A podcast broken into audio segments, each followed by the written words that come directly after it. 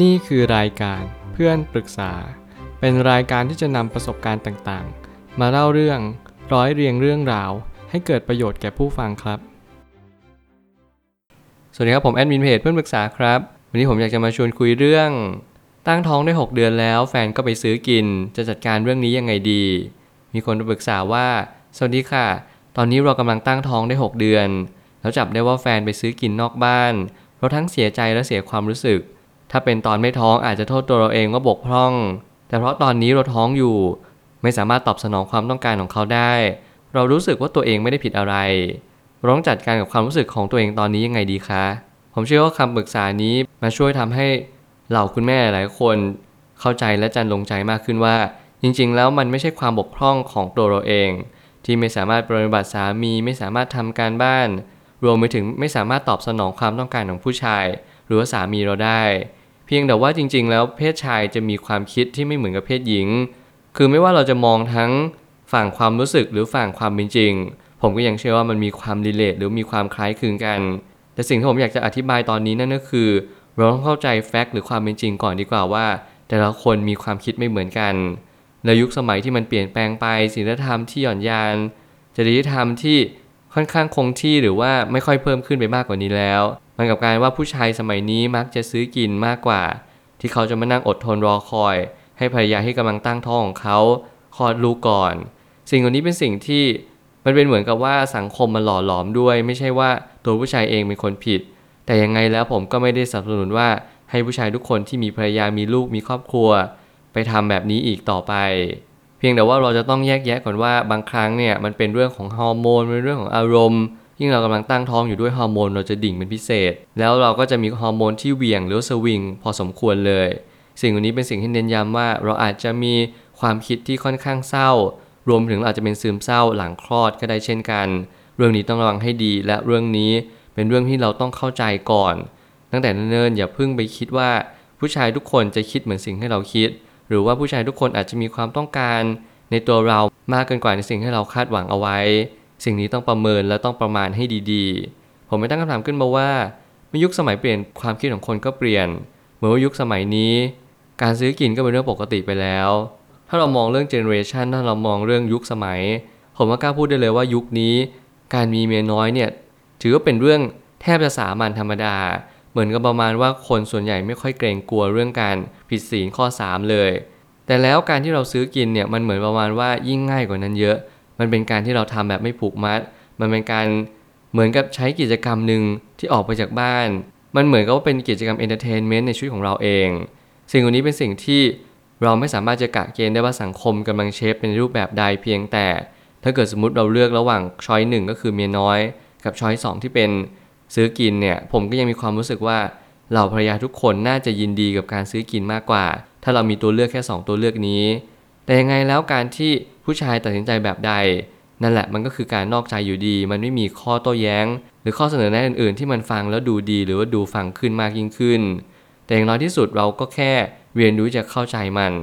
ถ้าเกิดสมมติว่าเราเข้าใจไม่ได้จริง ๆ เราลองคุยกับสามีเรา ลองคุยกับคนของเราดูว่า เอ๊ะทำไมคุณต้องไปทำแบบนั้นทำไมฉันแบบมันไม่ดีเหรอและการที่ฉันกำลังตั้งท้องเนี่ยฉันก็ตั้งท้องลูกคุณอยู่ เพื่อเรได้เหตุผลที่แท้จริงว่า ผู้ชายก็มีความคิดยังไง และเขามีความรู้สึกยังไง เพื่อเราจะมาจัดการปัญหาในครอบครัวมากยิ่งขึ้นว่า ปัญหาครอบครัวนี้ควรจะจัดการในรูปแบบใดมากยิ่งขึ้น ช่วงตั้งครรภ์จะมีฮอร์โมนที่ค่อนข้างเหวี่ยงขึ้นและเหวี่ยงลงอย่างหนักหน่วง ช่วงนี้พยายามรับรู้ในเรื่องที่ทำให้จันลงใจจะดีกว่า ถ้าเกิดสมมติเรามานั่งมองให้ดีๆนั่นก็คือ เรื่องที่ทำให้จันลงใจ เรื่องที่ทำให้เราสบายใจ มีเรื่องอะไรบ้าง บางครั้งเนี่ยการปิดตาข้างหนึ่งหลังแต่งงาน เป็นสิ่งที่สำคัญอย่างยิ่ง ก่อนแต่งงานโบราณเขาว่าให้เราเปิดตาเบิกโพลนทั้งสองข้าง เพื่อเล็งเห็นเพื่อสังเกตเพื่อมี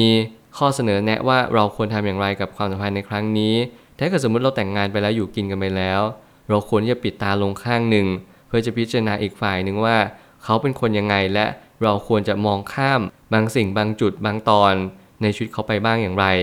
นี่ยังเป็นศิลปะในการใช้ชีวิตคู่ ซึ่งผมคิดว่ามันจำเป็น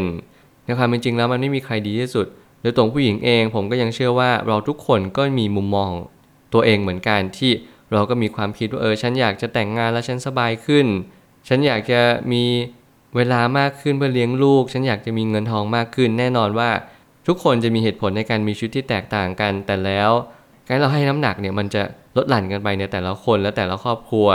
ซึ่งการเข้าใจซึ่งกันและกันเนี่ยเป็นสิ่งที่สำคัญ ไม่อย่างนั้นเนี่ยทุกอย่างจะเกิดปัญหาเต็มไปหมดเลย เราจะมานั่งตามหาคนอื่น เราจะมานั่งตามหาคนที่ดีที่สุด สิ่งนี้เป็นสิ่งที่อาจจะไม่ใช่ฐานะที่เป็นไปได้ก็ได้ในช่วงเวลานี้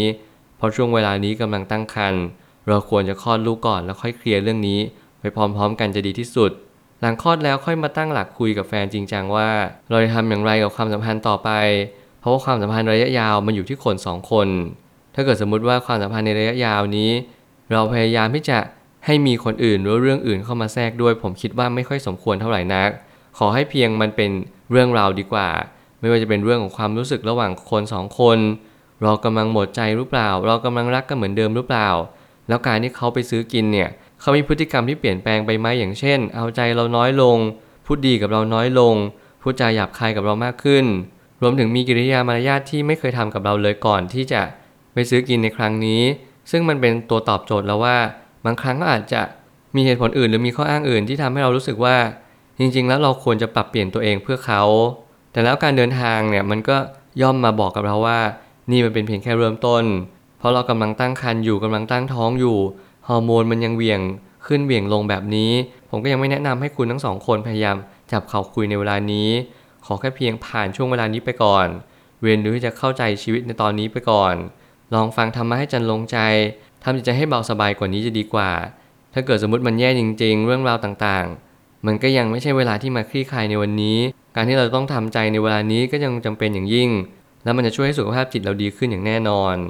เขาบกพร่องในแง่มุมของเรื่องการปรับความเข้าใจก็อาจจะเป็นสิ่งที่อาจจะพอช่วยได้บ้าง แต่ว่าผู้ชายแต่ละคนมีความต้องการเรื่องทางเพศที่ลดหลั่นกันไป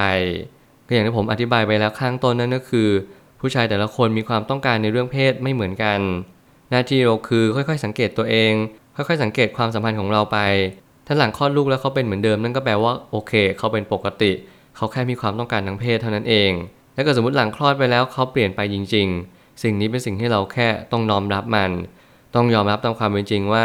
เราไม่สามารถทำอะไรได้เลยนอกเสียจาก ยอมรับในสิ่งที่มันเป็นไป แล้วเดินหน้าที่จะตัดสินใจเลือกทางเดินไม่ว่าคุณจะเลิกหรือว่าคุณจะคบต่อไป ขอให้คุณปรับตัวและเข้าใจว่านี่คือชีวิตคู่ ชีวิตคู่บางครั้งเนี่ยเราไม่สามารถที่จะวัดจากอดีต เป็นการการันตีความแน่นอนในอนาคตได้เลย บางครั้งผู้ชายเขาจีบเรา เขาไม่ได้ทำดีกับเราตลอดทั้งชีวิต แบบนี้ก็มีเหมือนกัน แล้วอาจจะมีผู้ชายบางคนที่เขาดีกับเราทั้งชีวิต ซึ่งเราไม่ได้เจอคนแบบนั้นในเวลานี้ เรากำลังเจอและมีสามีที่กำลังเปลี่ยนแปลงของความรู้สึกของเขาไป เราแค่น้อมรับและเข้าใจตามความเป็นจริงเท่านั้นพอ สุดท้ายนี้ ทั้งนี้เขาว่าผิดหรือถูกไม่ใช่เกี่ยวกับเรื่องเพศ ถ้ามองในแง่มุมปัจจุบันนี้การนอกใจเกิดขึ้นมา แต่อย่างน้อยการซื้อกินก็ยังไม่ได้มีความสัมพันธ์ที่พัวพันอะไรกันมาก อันนี้คือผมเน้นย้ำอีกครั้งหนึ่งว่า การซื้อกินในยุคนี้เป็นการหาทางออกที่ปกติสามัญ ถึงแม้ว่าจะผิดศีลข้อ 3 ถึงแม้ว่า เราจะไม่ถูกต้องตามความรู้สึกของเรา เพียงแต่ยุคสมัยนี้เขาเป็นแบบนี้มันเหมือนประมาณว่าทุกอย่างมันถูกเชฟไปหมดแล้ว สังคมเปลี่ยนเราก็ต้องเปลี่ยนตาม ถ้าเกิดสมมติเราไม่ปรับเปลี่ยน เราต้องหาคนที่เขามีศีลมีธรรมมีจริยธรรมที่สูง ซึ่งแน่นอนคำถามนี้เป็นสิ่งที่ยากอย่างยิ่ง เราจึงต้องค่อยๆ ตั้งคำถามแสวงหาคำตอบ เราจึงพบคำตอบว่า จริง ๆ แล้วคนที่ไม่ดีคือคนแบบไหน บางครั้งการที่เราเข้าใจตามความเป็นจริง อาจจะดีสักกว่าการที่เราไปนั่งตามหาคนในอุดมคติที่เราตั้งใจเอาไว้ ขอแค่เพียงเราเรียนรู้ที่จะปรับตัว เรียนรู้ที่จะเข้าใจความทุกข์ ไม่มีใครดีที่สุด ผู้ชายและผู้หญิงมีทั้งข้อดีและข้อเสีย ดึงข้อดีของเขาให้ได้ รับข้อดีของเขาให้ได้ดีกว่า ถ้าข้อดีของเขาไม่มีอยู่แล้วเราจะตัดสินใจเป็นการบอกเลิกไปและนั่นคือเหตุผลที่ดีที่สุดที่ผม คบคิดได้ว่านี่คือเป็นเหตุผลที่เหมาะสมในการเลิกกันอย่างสูงที่สุดก็เพียงเพราะว่า เรานั้นชอบกันที่ข้อดี พอวันหนึ่งข้อดีนั้นไม่อยู่ เราก็ควรที่จะตัดสินใจใหม่ และหาข้อคิดที่จะคบหากันต่อไป ในทางที่ดีมากยิ่งขึ้น รู้จักตัวเองในวันนี้ว่าเราต้องการอะไรในชีวิต เรามีลูกแล้วคนหนึ่ง เรากำลังที่จะเป็นแม่คน เรากำลังที่จะเป็นผู้ใหญ่ที่มีเด็กคนหนึ่งเขากำลังมาปรึกษาหารือเรา เราต้องตัดสินใจให้ดีกว่านี้และเฉียบขาด นั่นจึงเป็นหน้าที่ของเราให้ดีที่สุด และเราควรจะทำมันต่อเนื่องไปเรื่อยๆ ผมเชื่อทุกปัญหาย่อมมีทางออกเสมอ ขอบคุณครับ รวมถึงคุณสามารถแชร์ประสบการณ์ ผ่านทาง Facebook Twitter และ YouTube และอย่าลืมติด Hashtag เพื่อนปรึกษาหรือ f r ร e n d t a l k ด้วยนะครับ